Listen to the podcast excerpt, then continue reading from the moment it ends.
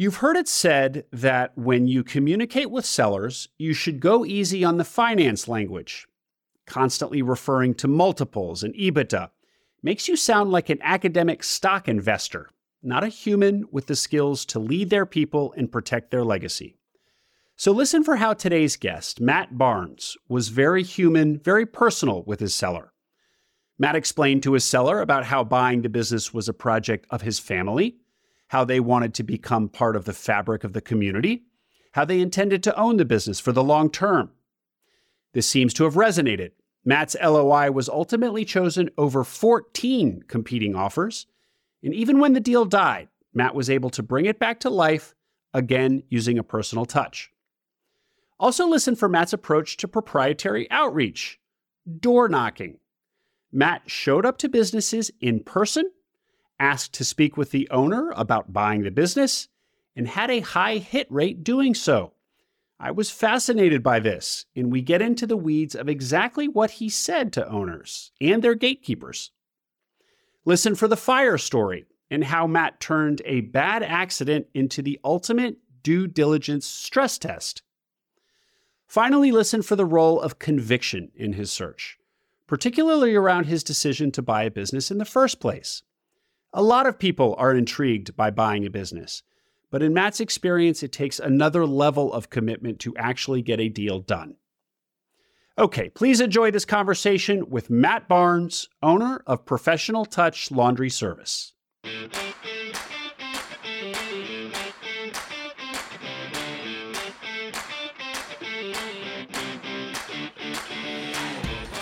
Welcome to Acquiring Minds, a podcast about buying businesses. My name is Will Smith. Acquiring an existing business is an awesome opportunity for many entrepreneurs, and on this podcast, I talk to the people who do it. Listeners of Acquiring Minds know that for almost any business you acquire, its success comes down to the people and how you develop and manage them as their new leader. Thing is, in addition to management, there is also a lot of process and bureaucratic work when it comes to your new employees. Payroll, compliance, HR technology, hiring, to name but a few. These processes are crucial to get right, but at the same time distract from where you want to be putting your energy, in leadership. So, Aspen HR is an HR firm and PEO that takes this work off your plate and handles it with the care it demands. Aspen is owned and run by Mark Sinatra, himself a successful former searcher. So Aspen's own leadership understands the HR challenges that searchers have post-acquisition. The firm is offering Acquiring Minds listeners a complimentary pre-acquisition HR and PEO review for your target business. Check out aspenhr.com or contact Mark directly at mark@aspenhr.com. Matt Barnes, welcome to Acquiring Minds. Hey, thanks for having me, Will. Longtime listener, first-time caller. Matt, about 6 months ago, you stepped out of corporate and closed on a professional laundry business in Denver. As you said in your LinkedIn post announcing the acquisition, I traded Excel macros and Outlook calendar invites for 120-inch round table linens and wrenching on steam boilers. Great line. One of the things that struck me on our pre-call, Matt, is the strength of some of your values around your search and around choosing this path of owning a small business. So to put that another way, you had a very clear and strong why. And so we're going to, of course, spend some time on that. But start us off with some background on you, please. Yeah, absolutely. So I'm originally from Texas. I went to Texas A&M University. Graduated there, got into consulting, and then into oil and gas. Spent 2 years in consulting, 2 years working for a CFO down in Houston. And things were going great. I ended up getting a job in private equity that moved us to Denver in 2018, and worked in private equity for 2 years underwriting oil and gas deals. And sometime in that 2 years, I think it was the late nights waiting for turns of the model or the deck, started reading a lot about search and ETA. I want to say that was 2019 or so. And, you know, reading the literature and hearing a few of the stories, this was pre-Acquiring Minds, but hearing a couple of, you know, friends in the network that have done this, I just thought to myself, this is something that I need to do. I think I was designed for this. So worked in private equity in 2020. Then COVID hit. The energy markets were also a mess. And, the literature at the time said that there was kind of only one way to do this if you didn't have millions of dollars in the bank, and that was to, raise a traditional search fund. And so in the summer of 2020, I started making calls and started raising money while I was working. And, I had most of the money raised and took my wife out to dinner and said, "Hey, babe, this is what I'm thinking about doing. I feel really passionate about it. I've raised some of this money." And she looked at me and said, "I am not aligned on this." And so instead of, completing a search or starting to search, I just returned money and shut down the fund and moved out of private equity, went and got a more traditional job as a director of finance at a telecom company for the next 2 years or so. And part of my wife's rationale was, why don't you try to manage a few more people? Why don't we save some money? Why don't we, start a family kind of in this time? And then in a couple of years, if it still makes sense, I still think you should chase this dream. And, it kind of came to a head last summer, the summer of 2022. We were on an anniversary trip in Mexico. And I said, I really think I should do this. I think now is the time. And she was entirely aligned, and that was really important to me. And so, September of 2022, I decided to start searching. And Matt, so her initial lack of alignment was purely timing. It sounds like she was open to it, just not right then. Yeah, absolutely. I think it was timing, but it was also just an understanding of the risk and reward associated with it. I'd worked really hard with the oil and gas private equity fund, and a lot of late nights, long hours. There was days I didn't see her, and we were married, living in the same house. And so I don't think initially I did a great job talking about how hard this could be, especially once we're owners and operating. And I think it took some years to give time back to my wife before it made sense for us to do that. Mm-hmm. Well, I'm skipping way ahead, but because it's right here in front of us, let's ask, has being an owner operator been days away from home? Has it been the time sink that you thought it might be, like your private equity or worse? It has not been. I don't think I've worked more than 50 or 60 hours a week, and that's only been occasionally when I pop up on a Saturday to catch up on some laundry. I think that the difference here in this situation is that while I may have to work some longer days, it's all on my discretion, and I'm not being told that I need to work those times. Yeah. And so that's kind of gets into the autonomy and the freedom of small business ownership that has been awesome. Yeah. And my wife having gone through, hell and back with me to get the deal closed, she is, emotionally invested in the success of the business in the same way I am. And so, yeah, we're super aligned on when times have to go kind of late. Great. Cool. Okay. Going back now to your kind of discovery of search this decision to want to pursue it. You were working in private equity at the time. I've had numerous guests talk about being in private equity and kind of seeing deals occur and seeing, when money is being passed back and forth, like the biggest target of that money is often the entrepreneur, the owner that's selling their business. Now, the nature, private equity has all sorts of flavors and varieties. So maybe you weren't seeing those types of deals happen. Point is, were you exposed to deals or business acquisitions in private equity that gave you kind of a similar recognition, like, oh, I should be, rather than staying in private equity, I should be an entrepreneur who's selling to private equity. That's where, the real value is. Yeah. I mean, that certainly occurred to me. The deals we were working on were so much larger than something that I would be able to transact on. But the methodology and the mentality of being an outright owner of something, I think I read a ton of books in 2019 and 2020, one of which was like Rich Dad, Poor Dad, before I got to the HBS guide and the Buy Then Build kind of literature. But it was like a mentality shift. And my brother and my wife were sick of me talking about it. We were at home and I was talking all the time about it. But just being an owner is really the only clear path to wealth generation.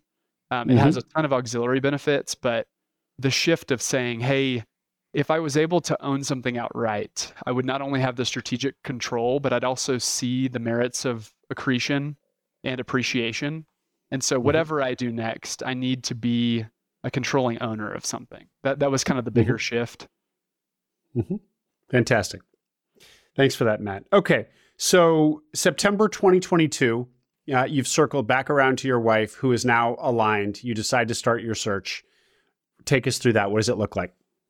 Yeah, absolutely. So probably the end of August, before I contacted brokers or started standing up like a deal team or even looking at deals, I went through my Rolodex and talked to anyone that would talk to me about search. So I probably had, 20 or 30 phone calls with people that were familiar with search. I talked to some brokers, some bankers, but more importantly, I talked to people searching actively, people that had tried to search and failed, and then people that had searched and bought a company, just to information gather.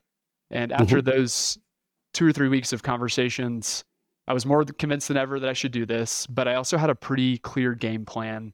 I've talked to quite a few searchers since I've transacted, and if I leave them with anything, I always say, like, there was a moment kind of early September where I kind of looked myself in the mirror and said, hey, Matt, you are going to buy a company in 1 year's time. I know we talk about this average of how long it takes to find a good deal, but I had decided at that point in time, and I had resolved that I was going to do it. And maybe if it had taken me a year, I would have bought something that was not wise or not valuable, but the demarcation in time at the beginning of September, promising myself that I would buy something, was pretty huge, I think, for the aggression that I took on search with. So I started out in September. I did a geographically constrained search to 75 miles around Denver, Colorado, where I live. In hindsight, that might've been a little wide because I've got a commute now. It's not bad, but driving an hour in and back would have been tough for me. A lot of windshield time. I decided to go industry agnostic.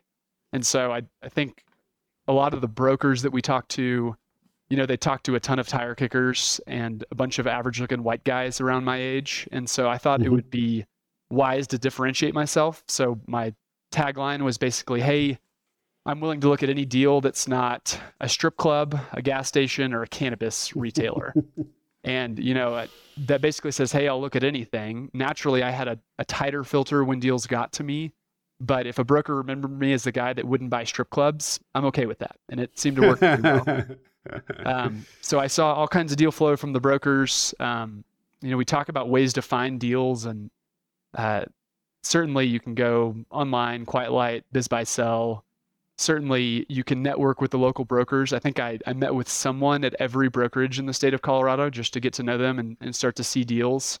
And then the big, Wild West is proprietary deal flow. And be happy to talk about how I went about doing that. But I decided to keep the aperture really wide on the type of businesses, really wide on the size of the deal. I looked at stuff as small as 200,000 in earnings up to 3 million in earnings. And because I kept two of those lenses really wide, I was geographically constraining. So I saw a decent amount of deal flow, but I saw a lot of really horrible businesses that should not be sold. But that was my strategy going into it. Well, that reminds me of Sam Rosati's, I think he calls it the big three, little two. It was an episode that ran a few months ago. And the philosophy is basically, if you're going to be really strict on one, you got to be flexible on the other two. So as you just articulated, you were strict on geography. Therefore, you had to be agnostic on industry and really wide aperture on earnings. Absolutely. And it worked for you. I want to share an update on the Acquisition Lab. As you know, the lab is a highly vetted, cohort-based accelerator and community for people serious about buying a business. After going through the lab's month-long intensive, you have ongoing access to almost daily Q&A sessions with advisors, regular live deal reviews with Walker Deibel, author of Buy Then Build, potential deal team introductions, and a very active Slack group with other searchers on the path. Well, the update is that the lab recently passed 60 businesses acquired, and for well over $100 million in aggregate transaction value. Also, all members now enjoy lifetime access to the lab. Because when you buy a business, it's often just the first of many, and the lab wants to support you in every deal, not just your first. Lastly, check out my recent interview with Shane Urson, episode 105. Shane acquired a business with over $1 million in EBITDA in just 6 months, and he attributes a lot of his deal success to what he learned in the lab. Check out acquisitionlab.com or email the lab's director, Chelsea Wood, chelsea@buythenbuild.com. Going back a couple minutes here, Matt, when you looked in the mirror and said to yourself, I am going to buy a business in a year, and you kind of made a commitment to yourself, and you feel like that kind of channeled a certain aggression in your search. And when you now hear from other searchers who reach out to you to ask about doing a search, do you have a spidey sense for similar conviction, or is that criteria you look for when giving advice? Yeah, absolutely. I think I've talked to over 50 searchers since I had transacted, primarily in the effort, in the same spirit that I'm doing this podcast, because it's been really life-giving for me to, pour back out what I learned, especially now because I'm not that bright of a guy and I know I'll forget it. But I can filter pretty quickly in their first couple of sentences whether they have the resolve and the grit to buy a business. And all of them, I kind of leave the conversation with saying, hey, if you're going to do this, you better really commit to yourself you're going to do it. I don't know, maybe that's a way to filter out the tire kickers of the world, or maybe just to call them kind of on their stuff. And, it's landed really well with a bunch of guys that want to search because I speak with conviction because I've now lived it. And I think it's not a bad thing to be a tire kicker or to be interested in maybe searching one day.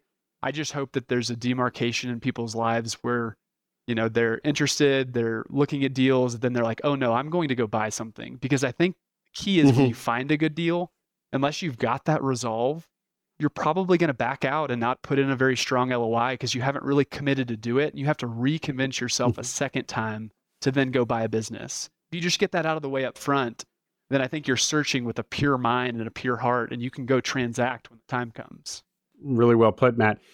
And maybe there'll be some overlap in your answer to this one. When you were talking to searchers, when you were starting your own search and talking to those who had gone before, and you talked to some people who had, quote unquote, failed in their search, do you remember any takeaways from those calls?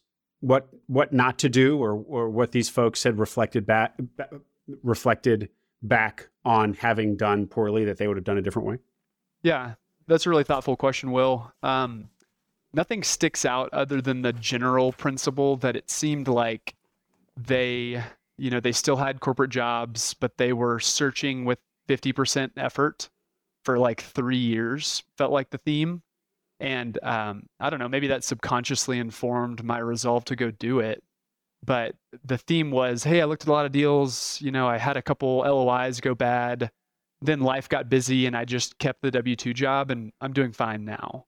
And I think there's a tendency in our little microcosm of the market to disparage or look down on people that don't buy, or that, really should just keep a really good W-2 job and provide for a family and, earn and then retire and live a great life. I don't think that is losing in our world. Yeah. And I feel like people talk about that a lot. When you first were introduced to search, and as you said, at the time, it felt like a traditional search fund was the only way.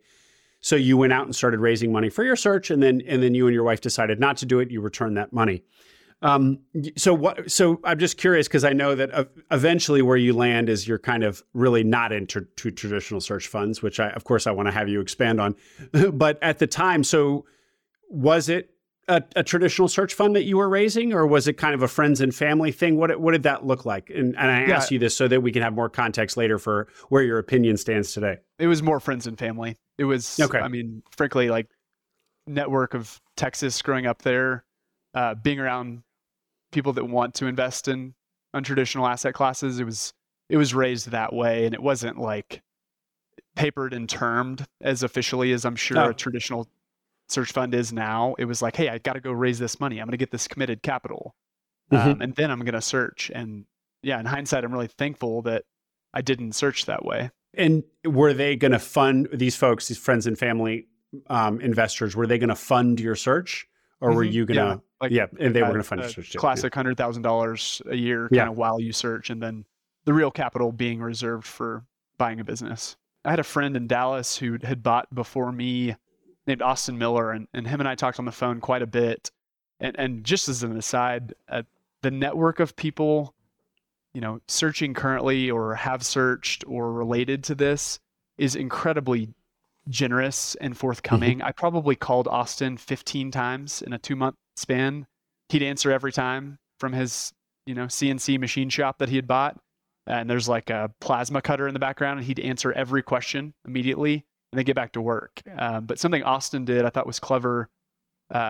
He basically took the database of what you can download at the library, every business in your state, and kind of, you know, filtered that down. If it starts at 150,000 companies, you take out your nonprofits and things that are clearly not interesting or accurate, and you get down to like 7 to 10,000 businesses in a state. And then what I did was I just pulled up Google Maps, and I would look at office parks and industrial parks, and I would, you know, cross-reference businesses on my list based on revenue size and location with what I was seeing on Google Maps. And I would take Friday afternoons off. I was working full-time the whole time I searched, and I would take afternoons off where I would go to a business park and just walk around and knock on doors and try to get in with the business owner there in person. And I would say I had a 60 to 80% success rate doing that. If I didn't talk to the business owner there that day, they would always follow up with me. I think part of just like a natural advantage I may have had is that I'm kind of an 80-year-old man stuck in a 30-year-old man's body. And so I do better in person with the baby boomer kind of generation. And that played to my advantage. I probably, you know, saw 40 or 50 businesses that way over a couple of months, some of which didn't realize they could sell their business, some of which, you know, for what they wanted for their business, it would have implied a 10 to 20 times cash flow multiple. And so it just was not reasonable to try to talk them into selling their business. And then a few of them were pretty interesting. And I've done a thorough job getting to know other searchers here in Colorado. And so I was able to like send some of those businesses over to friends of mine where the business was not a good fit for me, but it could have been for them. So that was fun. I didn't end up buying a business from a proprietary search. My business was brokered, and I thought that was really helpful. But that was the way I went about it. Well, we're going to spend some time here, Matt. This in-person, door-to-door version of proprietary search. While you didn't actually close on the, you know, find the business that you bought that way, you did find really strong leads, had a really strong that you actually passed on to other searchers, and in general had a really good hit rate. You said you had 40 to 50 in-person conversations, and off of how many door knocks? I don't know. Maybe 200? Somewhere between, 100, 120 or so. Oh. I mean, it was a very successful campaign. Very. I mean, it's time intensive. But I just, you know thyself. I knew that with business owners, I would be better in person than calling them or sending like a email or marketing mail kind of campaign. From the owners that I've gotten to know in the last year, very few of them will respond to the latter. But if I just show up and I'm pretty honest and authentic with them on who I am and what I'm trying to do, even if we never get around to talking about the size of their business or evaluation or selling their business, I think they appreciate those phone calls because it's genuine interest in what they've spent their career doing. And so you win a lot of goodwill, even if it never pans out for you. And I don't know if it's lame, but I also just kind of like talking about business with people that have gone and actually run successful businesses. And so I found it pretty fun. After a while, it was clear that, you know, it's a needle in a haystack on, you know, not only building the goodwill with that seller, but them needing to sell, them selling at a reasonable valuation. As a searcher, playing the intermediary's role can be really exhausting. I've seen that play out with a few friends. So I think sometime in November, I was like, you know, snow's starting to fall in Denver. I'm going to spend more time on brokered stuff because I'm seeing a higher likelihood that I would transact there. Okay. Well, that's interesting. So you do feel like it was pretty successful. I guess what it is as a way of generating leads, for lack of a better term, let's call, you know, a warm conversation with a potential seller a lead. It was really effective. On the other hand, it did not neutralize the fact that you still have to, like you said, you serve the role of intermediary if you do a proprietary search. You're the one who often has to be the bearer of bad news that their business probably isn't worth as much as they think. You're the one who has to tell them that, you know, all the information that they're going to have to provide, all of that uncomfortable stuff that the broker does. Explain the APA. You still have to do all of that, even if you know, it doesn't get around that uncomfortable bit. Mm-hmm. Yeah. It can be exhausting. And after a while, I could see through to that. And then, you know, that's really just getting to an LOI. Right. Like explaining why diligence has to happen in the way that it does, or how an APA works, is like two other monsters you have to defeat later in the process. Yeah. Yeah. And Matt, when you say, I really want to get a sense of kind of value of time here. You said you knocked on 100 and 120 doors. So that's anywhere from what, a 33 to 50% actual hit rate of having conversations, enormously high. What about total hours? So how many Friday afternoons did you do this? Yeah, I probably started doing that early September until November. It'd be tough to quantify the hours. You know, some hours would be spent having knocked on the door, you know, made a good impression with the gatekeeper of that business. And then, you know, the business owner calls me back, and that could be any time throughout the day. So it's tough to deduce exactly how many hours. I mean, maybe 50 to 100 hours between there. Okay. Yeah. It wasn't, I mean, if I'm not getting in with a business owner at a business, I just walk out the door and walk down the block to my next Google pin on my little app. Part of the reason I really want to deep dive into this, Matt, is because even if listeners don't choose themselves to go out and door-to-door proprietary search, there's probably elements of this that they can pick and choose from, elements of this process they can pick and choose from to help them. So the other obvious question is, like, what was your script to get to, you know, when you arrive at the receptionist or whatever gatekeeper it is? Share what you said, and then I'll ask when you actually, if you were let through, what you know, you actually could sit down and get an audience with the owner, what you said to them. So first, the gatekeeper. Yeah, absolutely. I don't have it written down, but I probably said something to the effect of, "Hey, my name is Matt. I live here in Denver. Moved here 5 years ago. Plan on staying forever. My wife and I really want to buy a business here and stay kind of long term to become the fabric of Denver. We've got a young son, you know, we're Christians and our faith is really important to us. And we think that if this business was for sale and being passed on, we would be good future owners for the business. We'd take care of the employees and the customers and the vendors and do it with honor." And what I've found is a lot of business owners care a lot about the transition of their business. So is the owner in here? Would he be willing to talk about that? And usually that would get me to the owner. Wow. Okay. And then you get in with the owner and you kind of repeat the same thing. You say the same thing. Yeah. Same thing. I think in the deal world, people are scared of a lot of stuff. I can talk more about it, but people are really fearful about getting emotionally invested in a deal. I think if I had not done that, I wouldn't be a business owner right now. I kind of played contrarian on that. I also think that being pretty radically transparent in something like this, you know, like, I'm coming here and asking for their time. I'm going to show all of my cards and then do my very best job to live up to that throughout the rest of the process. And so I would say, "Hey, like, you know, you might have a son or a daughter that makes sense to pass this business down to, or maybe you've gotten offers from private equity to buy this business. I probably can't pay as much as private equity. And I wasn't raised in your house, so I'm not your kid.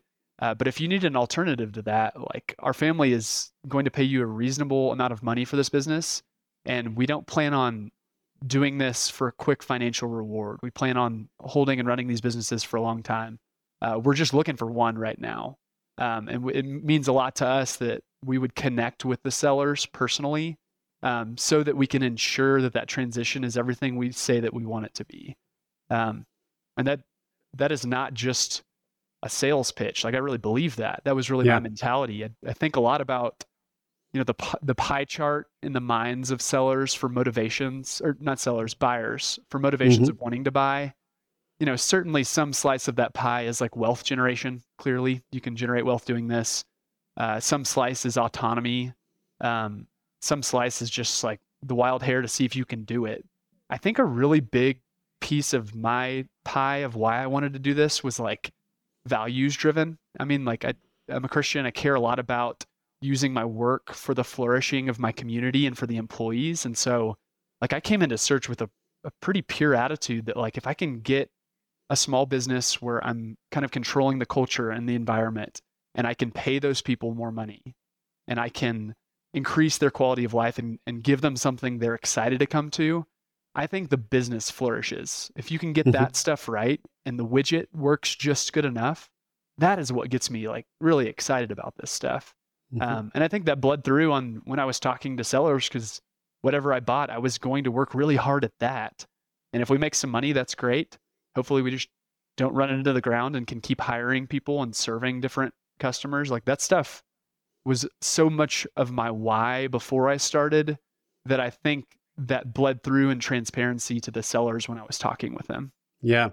Well, that was very compelling, Mr. Barnes. That was quite a pitch. And it's funny because listening to you say it, in some ways, it's not dissimilar from what you see on a lot of searcher websites. You know, I'm looking for that one business to carry on your legacy, Mr. or Mrs. Seller, or Mrs. Mrs. SMB it's a common owner. Talking point. Yeah, but you, what you said was way richer and more convincing, and not as kind of sterile. I mean, it felt very genuine. And so I just thinking here off the cuff, what it was that made it feel so genuine. First of all, I think referring to your faith is potent.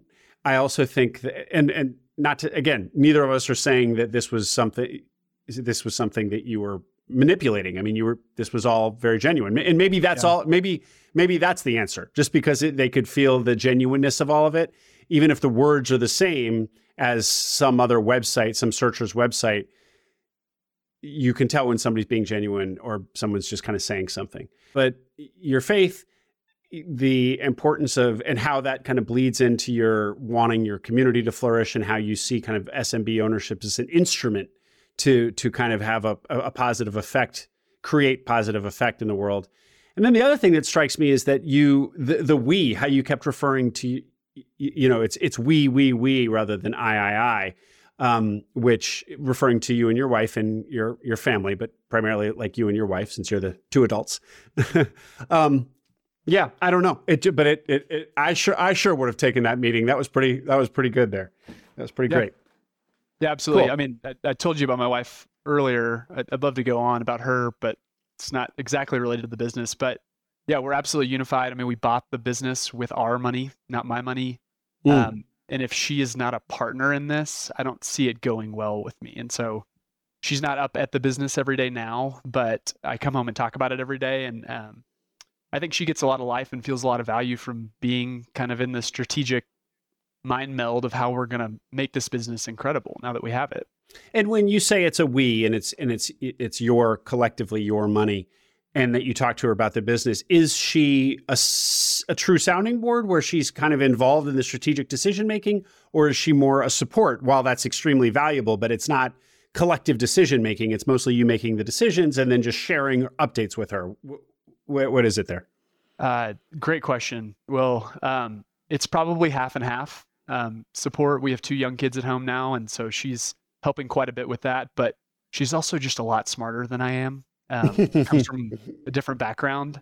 And so, yeah, a lot of our conversations stem with an idea or a problem that I come in with and end with a result or a resolution that comes from my wife. Mm-hmm. And I think my staff would also echo that. They know her pretty well. And we're really good balance when we're making thoughtful decisions. Well, I have been told more than once that I should do an episode devoted to kind of the role of partners, or just kind of some theme about partners and partner involvement and the importance of partners, certainly, obviously, the importance of partner support on this journey. But I've never addressed it directly, and there's clearly a lot there to talk about, so I should. Okay, Matt, returning to the story. Okay, snow is starting to fall in Denver. The door-to-door was effective in its own way, but you concluded not likely to actually yield a true business that you transact on. So you focus on brokers. And how do you find Professional Touch? Yeah, absolutely. So it's probably like December at this point in the story. I was looking at deals aggressively. And, you know, I want to say the week before Christmas, I had another friend that was a searcher here. And I was catching up with him and kind of checking on him, make sure he was doing okay. He'd been searching for a while. And he texted me, hey, I almost bid on this business. I thought it was really cool. It's a service business, but it's a little bit too small for what I'm looking for. You should check this one out. So he like passed me the deal. I don't know how it got through my filters on not seeing it, but it was listed by one of my favorite brokerages here. And I was not the first of the party. And so, you know, right after Christmas, I expressed interest. Ended up meeting with the owners in person. I brought my wife and my son to the meeting, and we toured the laundry facility early January. And then it was the first LOI that I papered up and sent in. I think there was 15 LOIs that the business had received. It was listed at the very end of November, and they were doing tours and accepting LOIs till like very early January. So we were like kind of last in the pile. And my LOI was not initially accepted. I think they were going with a different one. There was a higher price, just pure purchase price was higher. Mm-hmm. And, you know, we felt really convicted that this was like a good business for us. You know, it was like a little bit subscale of what the talking heads say that you should buy. But we were okay with that. And, we ended up writing kind of a handwritten letter and sent it over with, a little bit revised offer. And they immediately accepted it. And so we were under LOI, and that was really exciting. Wait, Matt, your initial LOI was rejected. Broker tells you no. And then you say, with you and your wife decide, let's write a letter and take one and adjust our LOI in some minor ways. I assume you bumped the purchase price a bit. And then you went back to the broker and said, please pass on this letter and a new LOI and just have them take another look, sort of thing. Yeah. And then they came back and said, yes. Yeah. Wow. Yeah. Yeah. And, yeah, we felt convicted that this business was a good fit, and we felt really strong that we could develop a healthy relationship with the sellers, and so that made it attractive. You know, the financials and the aspects of the business, it was really simple. Laundry businesses can be pretty simple on face value. That all attracted us to it, and then we got under LOI, and I was excited. Yeah, and the letter that you wrote. I assume it had many of the elements that the language that you shared with us earlier about when you talk to sellers, similar language. We want to benefit the community. We want to hold this forever. This is a we move. It's me and my family. We're people of faith. Kind of is that kind of the contents of the letter? Yeah, that was the gist of it. I'm happy to send it to you after this if you want to read it. Oh, okay, sure. Yeah. That'd be great. All right. So then your LOI is accepted from among over 10. Yeah, I think there was 15 total. That's what the broker told me after we closed. Carry on. So then what happens between LOI and closing? Because I know a lot does. Yeah. So we started diligence. I had kind of pre-prepared a diligence team, like a CPA accountant, a lawyer that's really good that I really trusted, a handful of bankers that I was going to let underwrite this deal. And you know, at first I was just going to go with the one that gave me the best prime plus rate, but in time I chose the one with the most experience here in the state. His name is Kevin. He's incredible.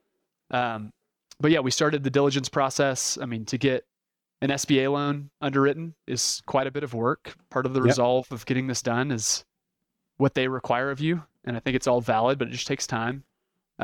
And so we had a great January. Things are going well. And then early February, I got a call from the sellers, the husband of the husband-wife team. And he was not in good shape.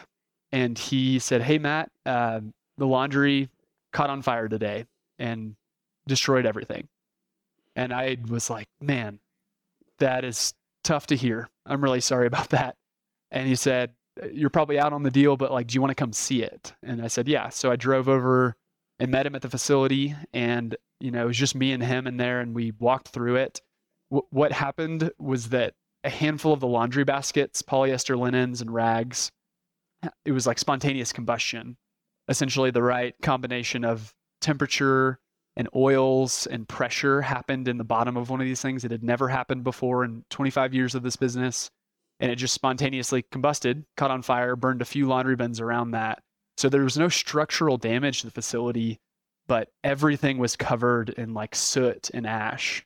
Like in the bathrooms with the door closed, there was soot under the toilet seats in like closed door bathrooms. And so it was like, it was everywhere, pervasive, but there was also, you know, 70 to 90 grand worth of linen. It was slow season, which is a silver lining.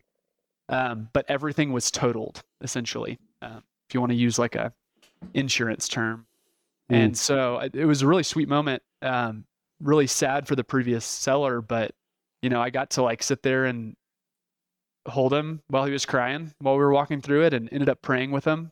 He wasn't particularly a man of faith, but he let me do that. And I just said, hey, you know, I don't know if I can still buy this business because it is in bad shape now. But the biggest risk to me really is like, if we can remediate this and get this back online, this laundry, is that all the customers would leave. And so I'll say this, if we hit a certain target number of customers retained once it gets back online, I'll still be interested in buying it. And I'm a man of my word. I'll still buy it at the purchase price that I communicated to you. And so he worked, they. How did he respond to that, Matt, in the moment? I think he was overcome with emotion. I mean, his baby of the last 25 years had just gone up in smoke. You know, money he was expecting from the sale of this business was kind of gone functionally. He was understandably emotionally overwhelmed. But in time, we got a remediation company in there. They did a great job, you know, pressure washing and spraying and cleaning up the facility. It took about 2.5 or 3 weeks. And then he started doing laundry again, first on one side of the facility, and then like could expand to the rest of the facility. And yeah, I mean, customer retention or reputational damage is probably the number one thing that you would be worried about something like this. Yeah. And so I think I set the bar at like, hey, if we can retain like 85% of the regular customers, like that's enough for me to like just take the gamble. And after like 4 weeks, like he had retained 100% of the customers. Not a single customer has left the laundry since the fire, even to today. And so, in a funny way, that allowed me to perform diligence on the customer base that no one would otherwise get to. And so, totally. Like, in a roundabout way, it was incredible. I also like walked in when I bought it into an incredibly clean, brand new facility. How it's just been refreshed after 25 years.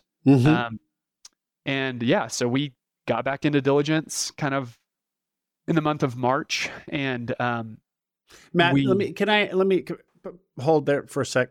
Yeah. A sharkier person or a shark-ish person might also have used, who might still be interested in the business. They might have had the same calculus as you, which is this actually, you know, is a setback for the business, but it's not the end of the world. There could still be a totally great business here.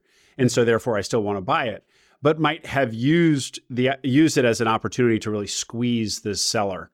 And you didn't at all. I mean, you basically said, you know, as long as we can demonstrate that my downside is covered here, that this isn't just going to shed all the customers and that they're going to come back, I'm still in, and at the same price. Was there any part of you that considered, you know, retrading here?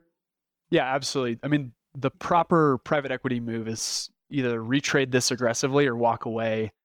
Because I don't run a fund and I'm not looking at deals perpetually as an investor, this was like going to be a big part of our family and like our deal. That led me to some conviction that like, hey, if this was as good as I thought it was at the end of December, if we can get through this, it's still a tried and true, you know, decades long Lindy principle kind of business. The seller had also mentioned that there were a few key customers that were coming back to the laundry is kind of the way he phrased it, sometime this year, that would have been some chunky revenue, some like new growth in the business.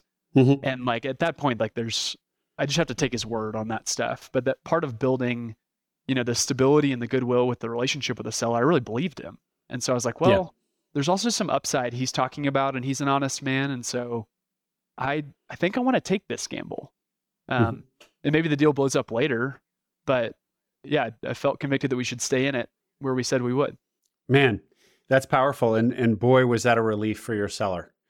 That he still had you as a partner in the deal, and that you weren't even squeezing him on price. Before we continue, Matt, let's define well what the business is. So we're talking professional laundry, but let's be more specific, please.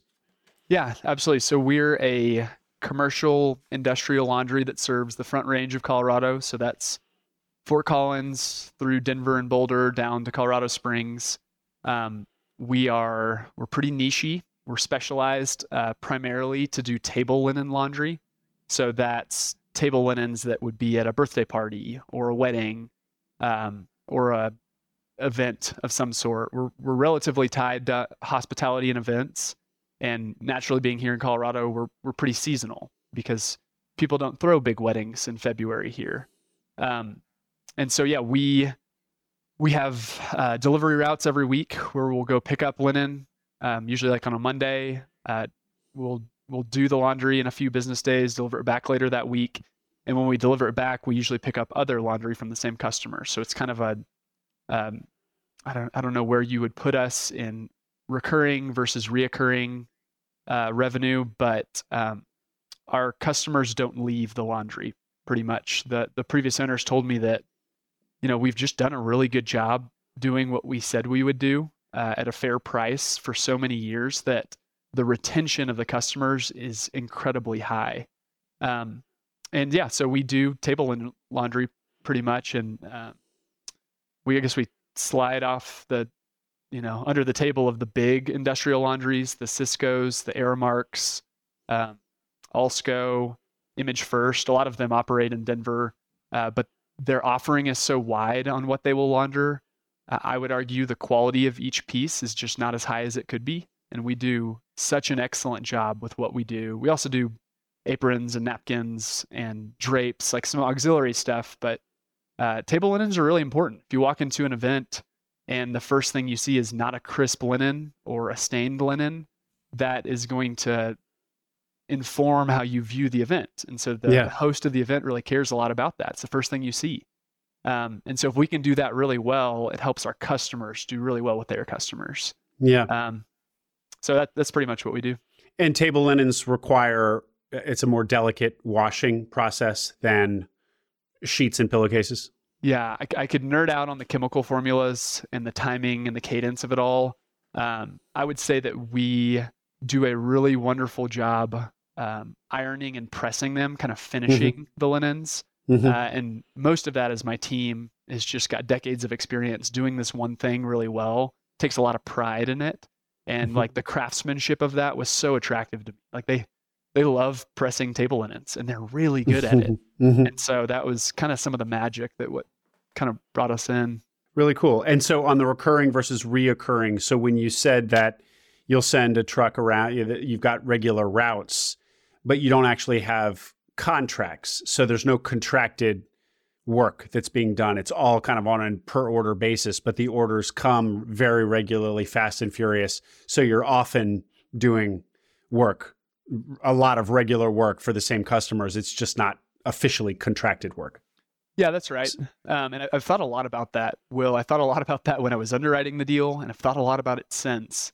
I have customers asking me to do contracts, and we'll probably move in that direction with some of them.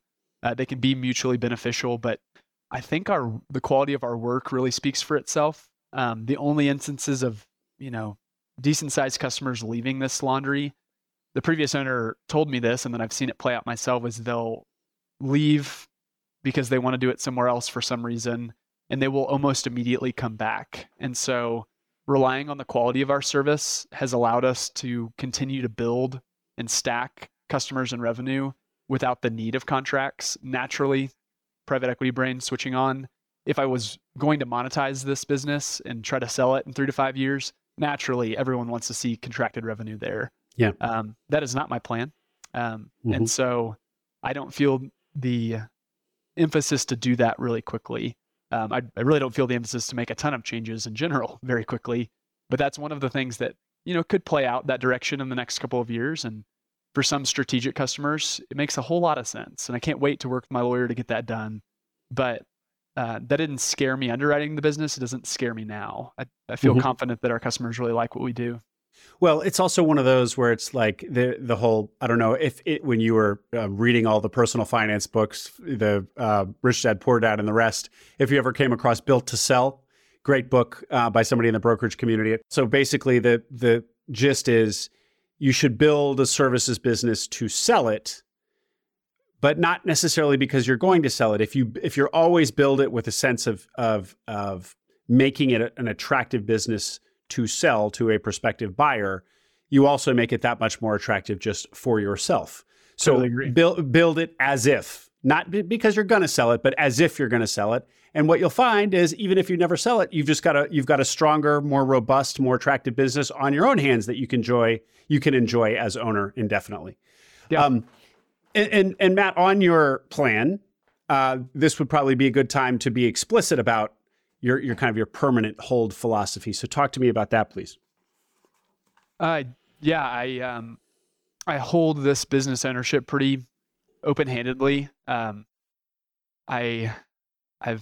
been punched in the face enough in the last decade of working in my career where, you know, having definitive plans with businesses is really difficult. I certainly like and subscribe to the idea of having a long-term holding company. I think that therein lies a lot of the flourishing for all the counterparts of doing this, and the owners too. I think that there's a lot of financial wisdom in that.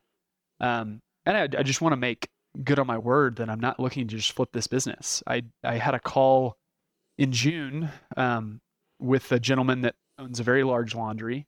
And I really thought it was more of like a mentorship advice kind of setup and call. And after being transparent with him, at the end of the call, it sounded like he wanted to try to buy my laundry. And I said, hey, I've been in this for like 3 months. I'm not looking to flip this or to monetize it. And we talked roughly on numbers and like, we could have made some money, but like, then I'm a searcher again. And that's the hardest part of this whole bit. And so I was happy to say, hey, no, not right now. Talk to me in 10 years, talk to me in 20 years. Like we really want to make sure we do this well before it makes sense to go sell it. Mm-hmm. Mm-hmm. And your permanent hold is because you want to have an impact on the community, and that's just something that takes longer. I mean, if that guy said, dude, Matt, I'll give you 10 times what you paid for it, like, and maybe you would have taken that deal. But yeah. I mean, what is it? Why is holding it, other than being true to your word, why is holding it longer the goal? Because a lot of people will come on the podcast either long-term hold oriented or kind of PE oriented, 5 or 7 years, because they want to get richer faster. You know, fast is better. Why do you not feel that? Yeah, I mean, you can go read Permanent Equity's website for why they do it, and they can probably say it a lot more eloquently than I will be able to. I agree with everything they're doing. I think they're fantastic.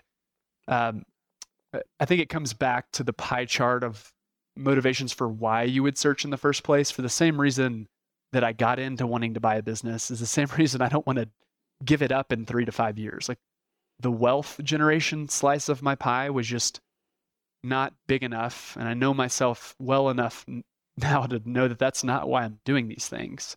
Mm-hmm. I think that long-term appreciation and accretion certainly fits in that bucket. And there's like some economic rationale to why you wouldn't want to do that. I don't have investors where I have a fund life I have to worry about, which is really nice. But I think when you talk about the things that matter the most, building the culture, primarily building relationships, takes years and decades. And if you want to do that really well, I think we talked in the pre-call, but like you've got to earn the right to be heard. It's the same reason I haven't made a ton of low-hanging fruit operational improvements. It's like the same reason I haven't moved a lot of chess pieces with my staff, touched the cadence of our business, done any of the operational stuff, software stuff, is like, I feel really convicted that searchers should earn the right to be heard with all of the counterparties before putting on the consultant operational efficiency hat and changing everything. Because you got to just figure out what you actually bought. Unless you're buying in an industry where you have specific experience, I just think it's like incredibly prideful and foolish to go in and start moving everything. The business was attractive to you because of certain aspects. If we go and change all those things, does it stay attractive? I think that's a question mark, and people should really be thoughtful about that. We use paper invoicing at our company right now. Mm-hmm. I looked at this file cabinet when I moved in and was like, I cannot believe we're doing this. Checking it in QuickBooks, signing it, with pen and paper. I haven't touched that in 6 months because you know what? It's working. The route sheets are on paper. It's working. In time, I will make the business more digitally advanced, more efficient. But like to do that the best way, I got to learn how we actually do this business before I go in and change those things. I feel like I got off on your question there, but I feel strongly about that. Yeah, no, that was it. And give me more, Matt, on you got to earn the right to be heard, because I know that's a reference to something. What is that a reference to? And just give us the context. Yeah, I my wife was involved with Young Life. It's like a ministry when she was in college, and I think they use that phrase. That's more in like the vein of, if you want to share the gospel with someone or tell them about Jesus, you can't just go like wham, bam, street corner, expect them to believe. Sometimes that happens, but a more loving way to do that is to build a relationship with someone and hear about what they think and hear about their experience. If they ask you what you think, then you can share that. And that is an effective evangelistic or ministry strategy. I don't see why it wouldn't translate to what I'm trying to do in business. Like my plant manager, who's been there 11 years, she's wonderful. If you're ever in Denver, you should come hang out with us and meet her. But she doesn't want to hear about my grandiose plans with business on day one. And she probably doesn't want to hear it on month 3. She wants to like believe that she can trust me and see me as a leader. And then anything that I want to implement, like she's respected me and heard me and trusts me. We have a relationship. I know her husband. I know her son. She knows my family. All of the difficult blocking and tackling that will come with making this business better than it already is done in partnership with the people that can actually go do it really well. Mm-hmm. So I want to earn the right to be heard with all of the counterparties. Same with, when it comes to customers and price increases, let them trust me before we roll that stuff out.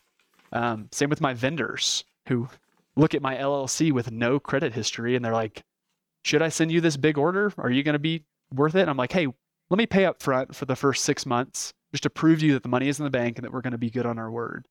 And then they give you net 30, net 60 terms on stuff, and it gets easier. It's just, you can't do all of this in month 3. And I think that's where like some of the people you hear online that just make it sound so easy to buy a business. They make you believe that you can just buy a business and install a manager and step away and go to the Bahamas. And I just don't think it's done well that way. Hot take. Sorry. Fantastic, Matt. Not at all. It's exactly what I wanted from you. Thank you for that. All right, Matt. So we haven't got across the finish line on the deal. Can you give us some? So your LOI is accepted. Can you share numbers of both the business and the terms of the deal that you offered? Yeah, I can talk conversationally about it. It was. Around 400,000 in earnings, SDE, profit, EBITDA, whatever you want to use, splitting hairs, which is a little bit subscale. They wanted about 3 times for the business. I offered about that. It was north of $1 million in revenue, had a healthy margin.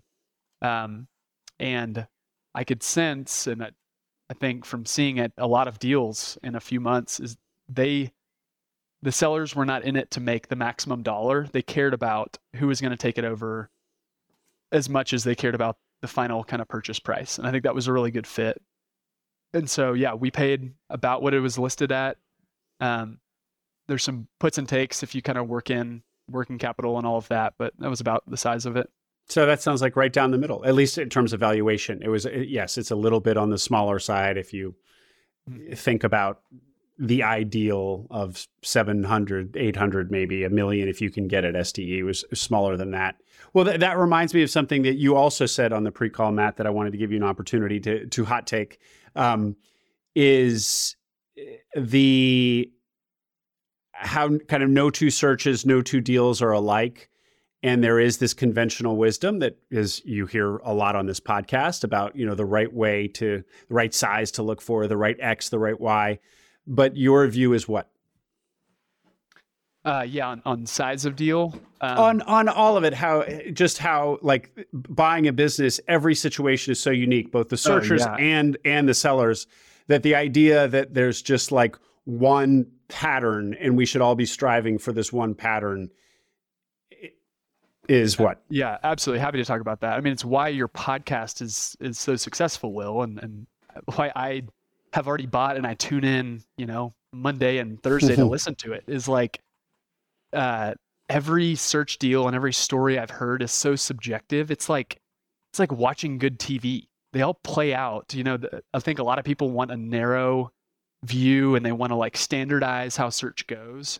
Why it's so attractive to a lot of us is that every story is so wildly different and it's all pretty fascinating. And so I think putting really rigid parameters on anything around search is just not a wise way to go about it. You know, it's like people bar out franchises, but franchises and franchise roll-ups are a great fit. I've been listening to a lot of those episodes you've had recently. Mm-hmm. That's a great fit for a lot of people. You know, people, if you could buy $100,000 SDE business for 2 times cash flow, and you had reason to believe that you could grow that to $1 million SDE business, why would you not do that? Why would you let the parameters rule that business out? Mm-hmm. You know, alternatively, say you're looking for a $500,000 earning business and you find one that is $2 million in EBITDA and you're pumped about it and you get it under contract. I think really good deals like that, the money raises itself for a deal like that. So like you probably don't have the cash in the bank for the down payment, but if you can go take down that animal, I think the money comes to fund that, and then you've got to kind of work with your terms to get it closed. But I don't think you should put a strong size parameter on searching for a business. I also don't think you should put an industry parameter on it, because there's so many fascinating businesses that you have never heard of, and why not just look at all of them? They take 20 seconds to delete out of your inbox if it's not a fit, and you get to learn so much about how, you know, varied commerce is in this country. I love that stuff. Returning to the close, Matt, please go ahead. Absolutely. So we're in March. We have remediated the facility, and emotionally we are all in on this deal. And I've got the email kind of queued up in my corporate email address to leave my job and resign. And right before I'm about to send that, the sellers contacted their broker, who contacted me, and said that they were out of the deal. After all that we've been through, they were out of the deal. And that was like a real blow to my wife and I, because we kind of hung our hat on this happening. You know, it's not over till it's over. I knew enough, but I had been, you know, emotionally involving myself, and so had my wife, because like we really thought this was the path. Like it seemed like God's providence that we were going to buy this business. And, you know, no discredit to the sellers, but they had just been through 2 months of emotional exhaustion.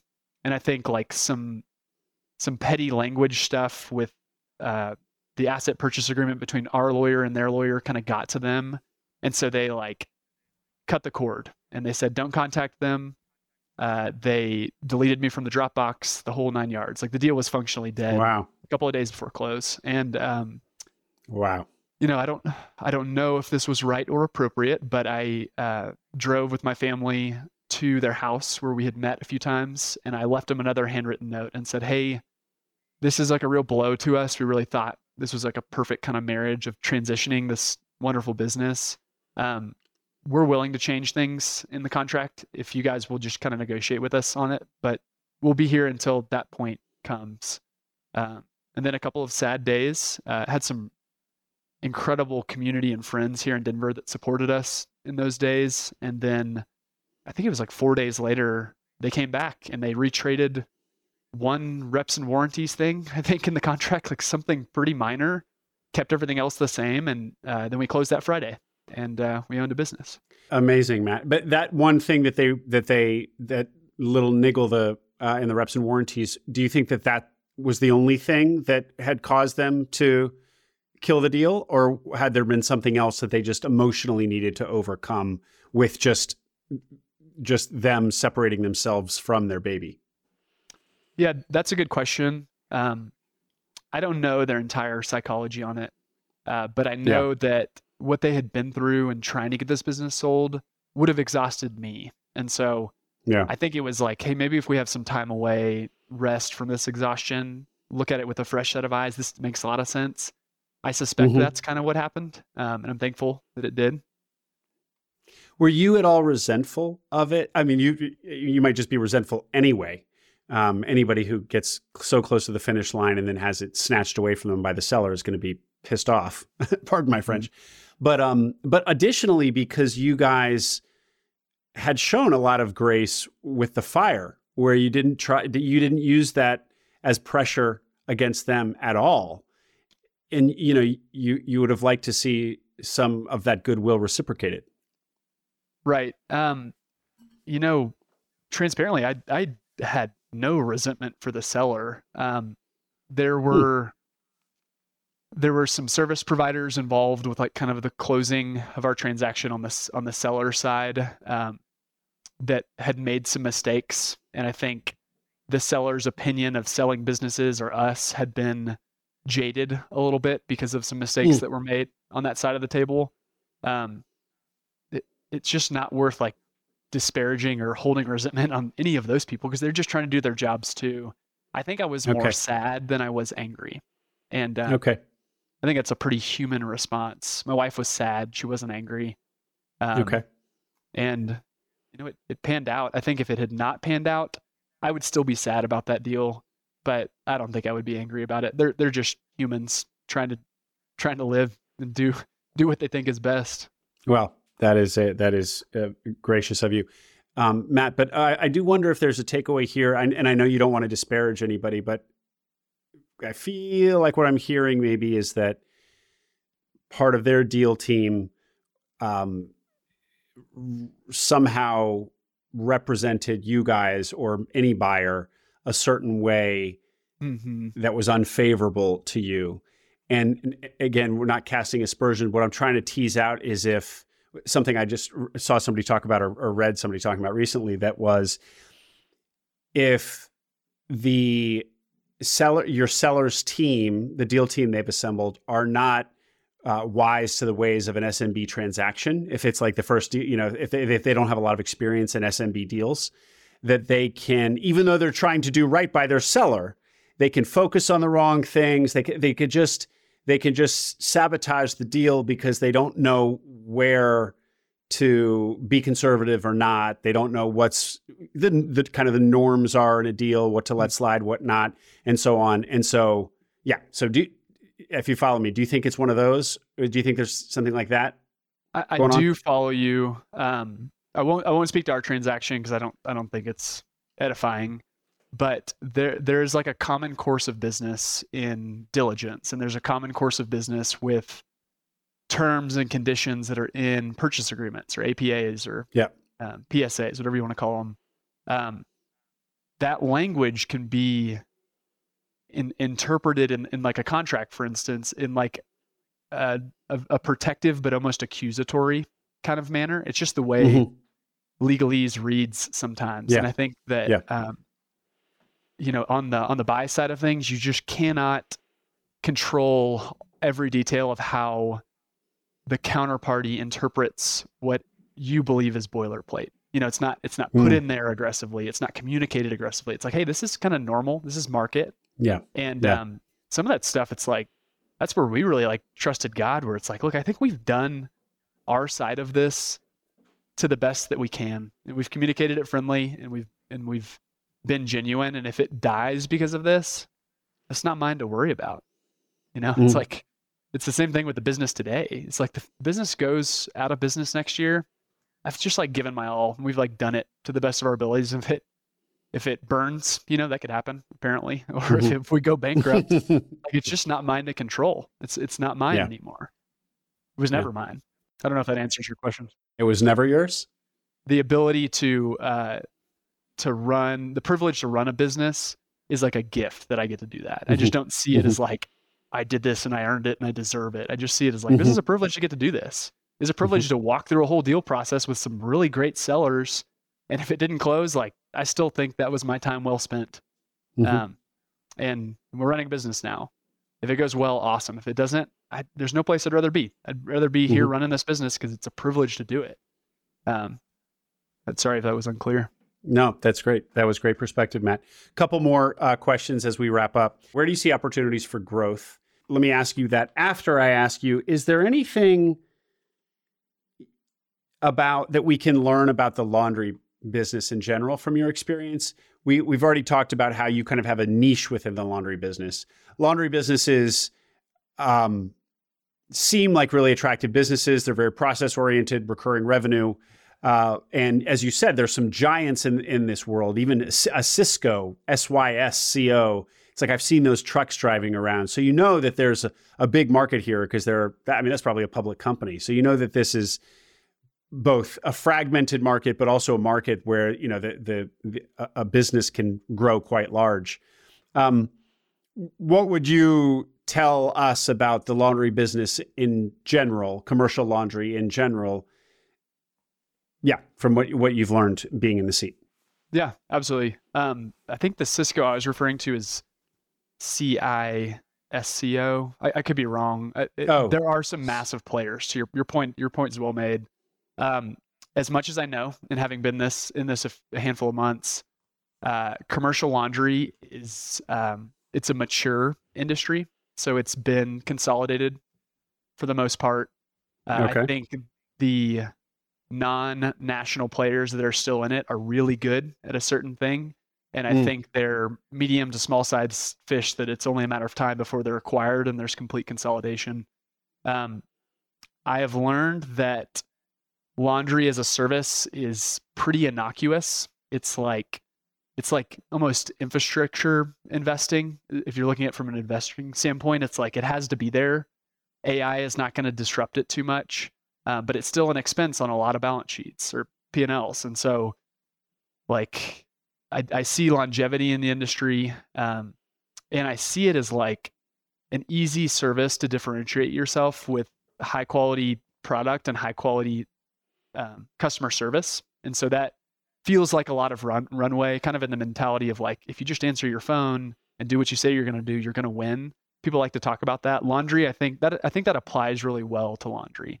I also think that I've learned that there are verticals in this industry. There's a lot of commercial laundries that'll just do hospital linen, and there's biohazard standards for that.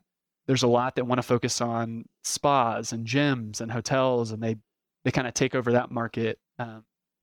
Napkins are hard to process for everybody. They're so little, such a small per unit cost, and they're labor intensive most of the time. There's a lot of competition on napkins. We are like, you know, an auxiliary vertical of table linens, which only serves a certain number of and types of business. When I was doing the underwriting on this, it's like, you know, you want to put a TAM or a total market value of what I could capture with table linen laundry on the Front Range. And from my, you know, cheap seat analysis on this, like, I have most of the TAM of what I can drive to right now. And that's okay. So you talk about growth. I mean, again, I'm open-handed with where the business goes, where we find success and breakthrough and where we're providing the best value. That's probably the direction that I'll grow it. I'm open-minded to organic growth. I intend on being the primary salesman as we do that before I hire a sales team. I think that's a next year project. I'm optimistic. There are opportunities to acquire other small laundries that are really good at what they do. They serve a region really well. I have a short list of 10 of those in the state that I've already kind of interacted with some of those. But I also really love the idea of, you know, the holdco mentality of diversifying different types of businesses. Yes, that means that you'd have to go into an industry that you don't know anything about and then figure it out to like own a different business in a different industry in the same city. But I just think that's so intellectually compelling to go do that thought exercise. So long-term, I'd love to buy another small business here, kind of in our state. Well, it sounds like if somebody in the audience is interested in laundry, service and niche would be where the corners of this market are not consolidated away. Yeah. Yeah. Said by maybe what I just said is true of every industry. Maybe that was just large caveat on anything in that realm is said by a guy who's done it for 7 months and probably didn't do the laundry at home before this year. Very new. Fair enough. All right. Well, one, and the last thing that I wanted to ask you, Matt, and I'll give you a chance to add anything we may have overlooked, was part of your background, which you didn't mention to me now, but you did on our pre-call, was your hard work, working on a ranch as a kid, and this being part of your why. So tie it up for us there, please.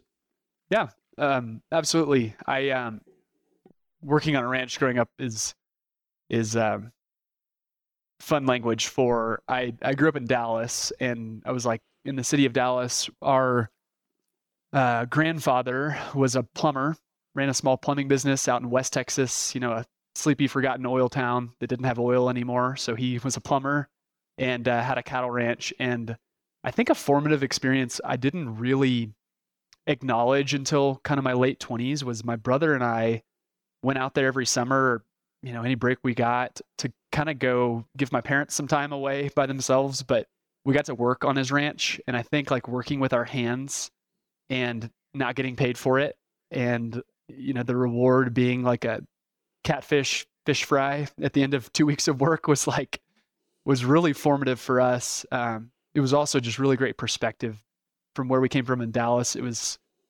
just a different world. And I think that started to bleed through in my career in my 20s, where I was like, I'm having a really hard time in corporations trying to trace the meaning and the value of like me being really good at my Excel keyboard and answering the phone at the right time and a PowerPoint slide to the derivative of the value being provided.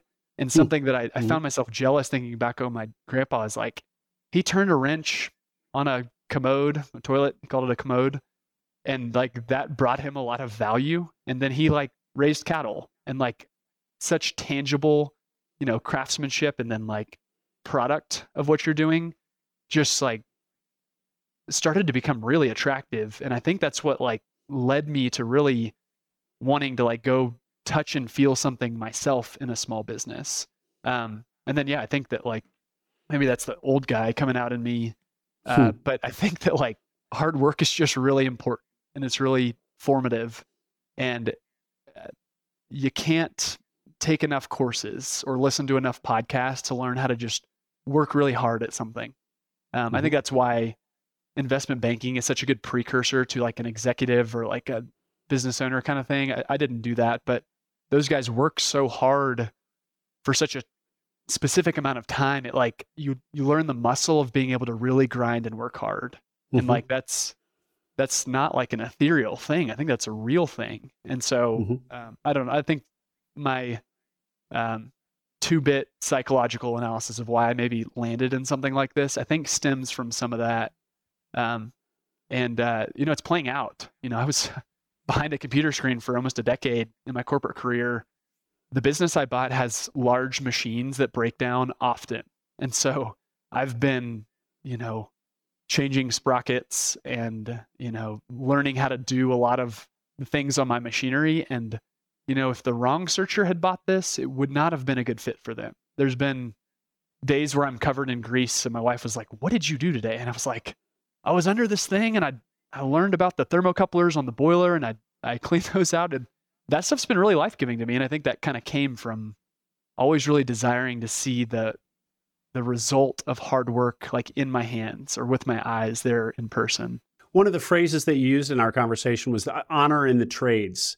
And I feel like you, which kind of distills, I think what you just articulated, which is where the final product of whatever service you're delivering, the final value of whatever service you're delivering is something that is often done with your hands, done physically. And that there's, craftsmanship and gratification in that when you're working at, such a remove from the end product behind a screen, you don't get to touch, feel, and taste. in the same way. Yeah, absolutely. Listeners can go read the book, Zen and the Art of Motorcycle Maintenance, I think is what it's called. Mm-hmm. That does a really great job explaining kind of the mentality I have on that. But, you know, we were talking about it at dinner last night. Like when we think about our young kids, I have a 2.5-year-old and an 8-week-old right now. And when we think about our kids being raised with like values and like the faith that we share, I think that like the trade schools start to look really attractive when you see like the state of the world and like how value is being created. There are some trades that will just never go away and won't be replaced by a robot or a process in our lifetimes. And like, I just remember coming out of college in 2014 and working in energy and seeing like welders make $120,000 a year. Like mm-hmm. This guy didn't finish high school. He learned how to weld. He is making incredible retirement kind of money at the same mm-hmm. age as me right now. Like it was confusing to me. Mm-hmm. And then we've just like observed how like, it's not cool to be a highline technician. It's not cool to be a plumber.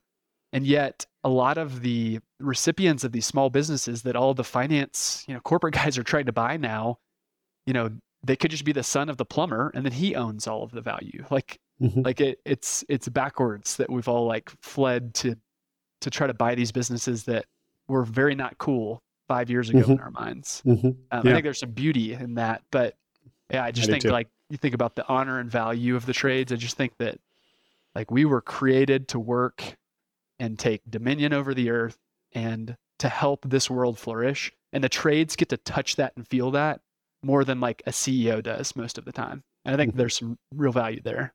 Perfect point to end on, Matt. Was there anything that we didn't get to that you wanted to? I don't think so. You did a great job asking questions, Will. I think I said in our pre-call, the searcher community could really benefit from having you interviewed, having seen such a wide variety and talking to people on and offline about their businesses. Would love to hear you do the same kind of format podcast.